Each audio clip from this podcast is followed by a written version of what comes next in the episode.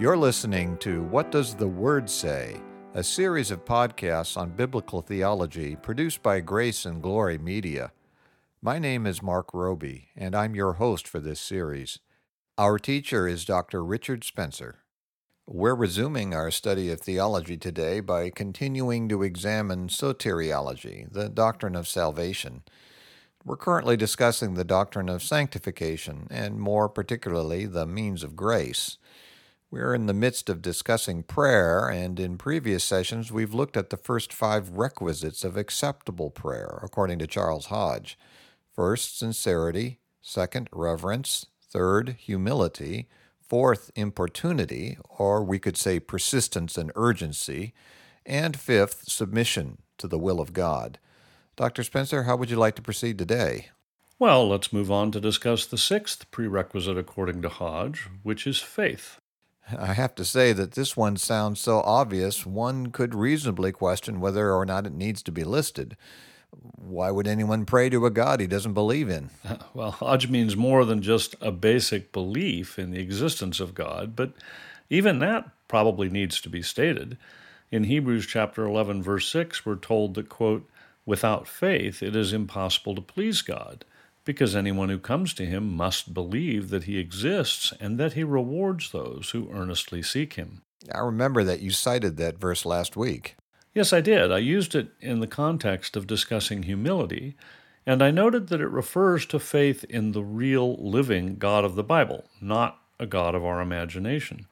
But that same point is important here. I think it is all too common for people to say, Oh, I believe in God, but then when you start talking to them, you find out that their conception of God is anything but biblical. And many of those people pray, but they have no rational basis for believing that their prayers have any good effect. Imaginary gods can't answer prayer. All right, I'll grant you that. So, what specifically does Hodge say we must believe? He lists four things he says we must first believe that God is, in other words, that He exists. And of course, as I just noted, that must refer to the only true and living God, the God of the Bible, which means that He is the God who created all things out of nothing. The Bible begins by saying in Genesis 1, verse 1, In the beginning, God created the heavens and the earth. Many people who say they believe in God don't believe that. They believe in some kind of power or force in the universe that they call God. But some impersonal force or power can't hear and answer prayers. In order to hear and answer prayers, God must be a volitional, personal being. And this goes along with the second thing Hodge says we must believe, which is that God is able to hear and answer our prayers. Obviously, God must be a personal being for us to speak with him. He can't be some impersonal force. And he must have the power necessary to answer prayer, or there wouldn't be any rational basis for prayer. That's obviously true. And the good news is that God does have all the power necessary to answer our prayers. You can argue from the greater to the lesser here. If Genesis 1, verse 1 is true, then why would we doubt God's ability to accomplish whatever he desires to accomplish in his created universe? The Apostle Paul used this exact argument when he appeared before King Agrippa. We read in Acts chapter 26, verse 8, that Paul asked the rhetorical question, quote, Why should any of you consider it incredible that God raises the dead? Unquote. His point is absolutely clear. God created the entire universe, He created all living beings, Therefore, he obviously has the power to raise one of his creatures who has died back to life. That's a powerful argument. It is an irrefutable argument, I would say. But moving on, the third thing Hodge says we must believe is that God is disposed to answer our prayers. And what an amazing thought that is that the Creator of all things should be disposed to answer the prayers of rebellious, sinful creatures. It is an amazing thought. And it isn't something that we should assume to be true. But, praise God, He has told us that He is attentive to the prayers of His people, which obviously doesn't just mean that He hears them and then ignores them, He answers them. There is no need for us to assume that He is disposed to answer our prayers. The Bible tells us this is true. For one thing, we have God's famous words to Solomon. After Solomon had finished dedicating the temple, God appeared to him at night, and we're told in 2 Chronicles chapter 7 verse 14 that God said, quote, "If my people, who are called by my name, will humble themselves and pray and seek my face and turn from their wicked ways, then will I hear from heaven and will forgive their sin and will heal their land." That is perhaps the most famous and comforting statement in the Old Testament about prayer. And it confirms one of the requisites of acceptable prayer according to Hodge, which we have already covered, namely humility. God says that if we will humble ourselves, pray, seek Him, and turn from wickedness, then He will hear, forgive, and heal. And in the very next line, in 2 Chronicles 7, verse 15, God told Solomon, quote, now my eyes will be open and my ears attentive to the prayers offered in this place. Unquote. But it's important to note that it isn't just prayers offered in the temple in Jerusalem to which God is attentive. In Psalm 34, verse 15, we read, quote, The eyes of the Lord are on the righteous, and his ears are attentive to their cry. Unquote. And there's nothing in the context of the psalm to indicate that these prayers must be offered at the temple in Jerusalem or in any other special place for that matter. Well, that shoots down the idea some people have that prayers offered at the Wailing Wall in Jerusalem are somehow more effective. Yeah, that, that idea has no biblical support at all, although there is certainly nothing wrong with praying at the Wailing Wall. It's a marvelous piece of evidence for the truth of the Scriptures, and it can be a very moving experience to be there. But getting back to the topic at hand, it isn't just the Old Testament that speaks of God being attentive to the prayers of his people. In 1 Peter chapter 3 verse 12, the apostle quotes from Psalm 34 and writes that quote, "The eyes of the Lord are on the righteous, and his ears are attentive to their prayer." Unquote. In addition, there are many times in the New Testament when we're told about the effectiveness of prayer. Perhaps most famously, we are told in James 5, verse 16, that the prayer of a righteous man is powerful and effective. And of course, Jesus said in Matthew chapter 21 verse 22 that quote, "If you believe, you will receive whatever you ask for in prayer." That's a very well-known saying, and it's one that has been greatly abused, unfortunately. Jesus didn't list any caveats when he made that statement, but when you put it in the context of the whole of the Bible's teaching, it's clear that he was not saying our faith confers some magic power to our prayers. God isn't a genie in a bottle who is somehow duty bound to give us whatever we ask for if we have sufficient faith. And yet, Jesus' statement is not just hyperbole or empty rhetoric either. No, it most certainly is not. Prayer has power way beyond what we can imagine. And the fourth thing that Hodge says we must believe will lead into a good discussion of this point. He says that we must believe that God certainly will answer our prayers, quote, if they are consistent with his own wise purposes and with our best good, unquote. In other words, our prayers are effective when we pray in God's will. I can imagine some people objecting here and saying that Hodge is eviscerating Jesus' promise. How can my prayers be said to be powerful if they depend on God's will? Well, as we noted in an earlier session, prayers are one of the secondary means or causes that God has ordained to use. So they truly are powerful. But at the same time, God is not giving us a blank check that somehow overrules His sovereignty. If I pray for something that is in opposition to His will, He's not going to answer my prayer in the affirmative. We need to remember one of the rules discussed when we went over biblical hermeneutics we must use Scripture to interpret Scripture. Yeah, in fact, that's the first rule of hermeneutics and is sometimes called the analogy of faith. Quite true, and it is important. When one passage is not completely clear or definitive, we need to look at the rest of Scripture to help us understand it. And we must never pit one verse of the Bible against another. God's Word is truth and never contradicts itself. Sometimes we have to work hard to correctly understand what it means. When it comes to prayer, we have some outstanding examples to show us that it does not have absolute power, and we have clear teaching about what it is that limits the power of prayer. I think we're going to need to get through some examples to make this point clear. I agree. To see that the power of believing prayer is not unlimited, we can look at the great apostle Paul himself. Surely his prayers were believing prayers, and yet we're told in 2 Corinthians chapter 12 verse 8 that he pleaded with God 3 times to take away what Paul called a thorn in his flesh, and God said no. The thorn in his flesh referred to some physical ailment that Paul had. We aren't told exactly what it was, but there's circumstantial evidence that leads many to conclude it was some serious problem with his eyes. In any event, in 2 Corinthians chapter 12 verse 9, we read that God's response to Paul's request was, "My grace is sufficient for you, for my power is made perfect in weakness." I'm confident that that was not the response Paul wanted. I'm confident that you're right about that.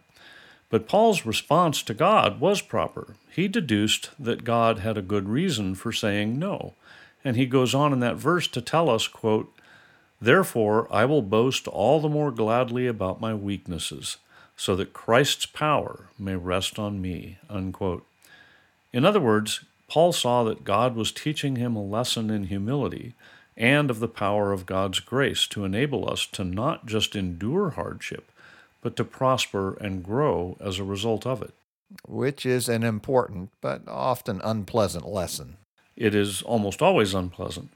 But my point right now is that we need to look at the whole of the Bible's teaching in order to understand it correctly. For example, in James chapter 5, verses 14 and 15, we're told, quote, Is any one of you sick? He should call the elders of the church to pray over him and anoint him with oil in the name of the Lord and the prayer offered in faith will make the sick person well. The Lord will raise him up. If he has sinned, he will be forgiven. Unquote. Now, some people have taken this as an absolute promise from God and have said that when someone isn't healed as a result of prayer, it's an indication that their faith isn't strong enough. But if that were a correct understanding, then how can you explain Paul's thorn in the flesh? Are we to believe that his faith was insufficient? Yeah, I don't think so. If his faith was insufficient, then the rest of us are really in trouble. Yeah, that's true. And so we look at these verses in James more carefully and we ask, what is meant by a prayer offered in faith? That's the kind of prayer we're told will make the sick person well. And if we go back to the previous verse we were looking at, Matthew 21, verse 22, we see that we have the same basic question. That verse says that if you believe, you will receive whatever you ask for in prayer. So we must ask what is meant by if you believe. Well, I'm sure many Christians would want to say that it simply means you believe that Jesus Christ is Lord. Uh, but again, if that were true, then we have the same problem with understanding Paul's situation. Paul certainly believed that Jesus Christ is Lord, so why didn't he receive what he asked for in prayer? I think the answer lies in realizing that when the Bible says someone believes or that a prayer is offered in faith, it may be referring to far more than the bare minimum statement that Jesus is Lord. Depending on the context, it may be referring to full fledged faith, which includes understanding to some extent the sovereignty of God and the goodness of God.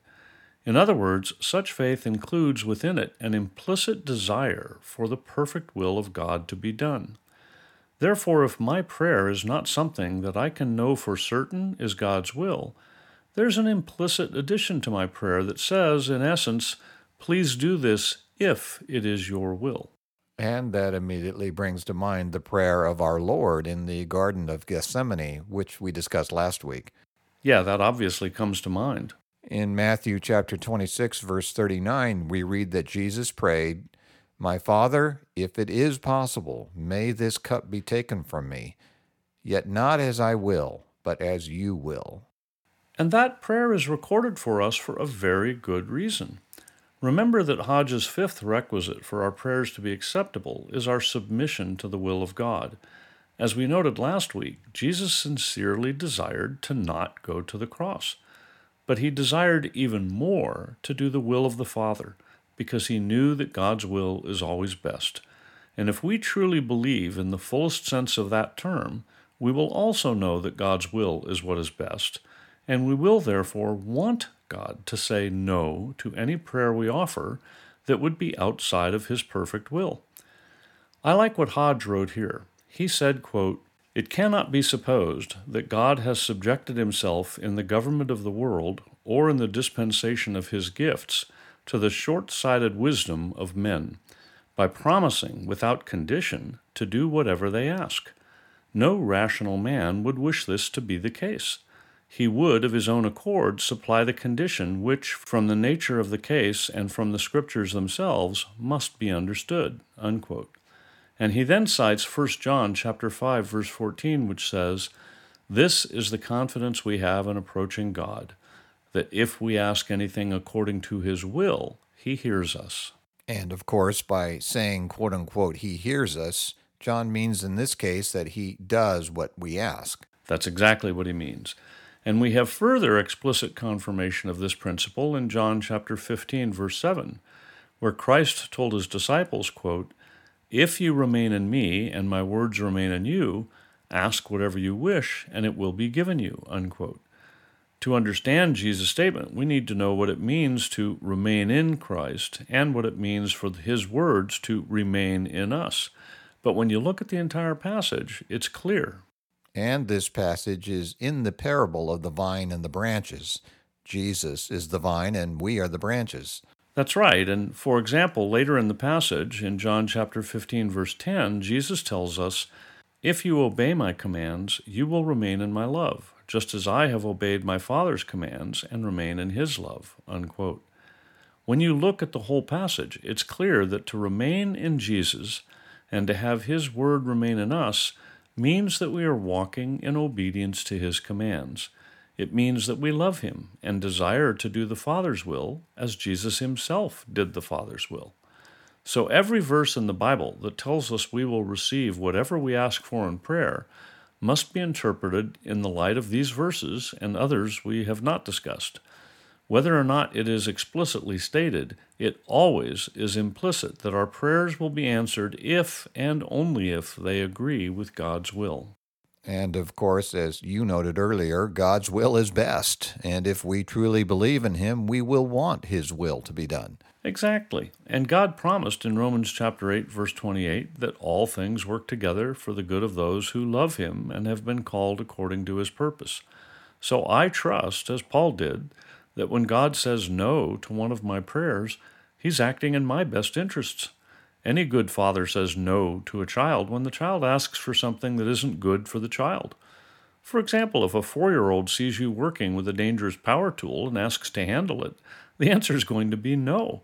The child won't like that answer, of course, but the child simply doesn't understand what is truly best for him. And it definitely wouldn't be in the best interests of a young child to put a dangerous power tool in his hands. No, it obviously wouldn't. Therefore, Hodge is certainly right. Part of the faith we must have for our prayers to be acceptable to God is faith in God's ultimate goodness and wisdom, which means we will want Him to deny our prayers whenever He has a plan that is even better. Very well. Are we done discussing the requisite of faith? Yes, we are. And if I remember correctly, that means we have one more requisite to cover, right? Yeah, the seventh requisite for acceptable prayer is that they be offered in the name of Christ and I look forward to covering that in our next session. Let me close by reminding our listeners that they can email their questions and comments to info at whatdoesthewordsay.org. We'd love to hear from you. You've been listening to What Does the Word Say? brought to you by Grace and Glory Media. And I'm Mark Roby. In our next session, Dr. Spencer will continue to examine the doctrine of sanctification, and we hope you'll join us. The session you heard today is available, along with all other sessions, in the archive on our website at whatdoesthewordsay.org. We also have a free book available to you entitled Good News for All People, written by Reverend P.G. Matthew, founder and senior minister of Grace Valley Christian Center. To request your free copy of this excellent summary of the biblical message of salvation, go to whatdoesthewordsay.org.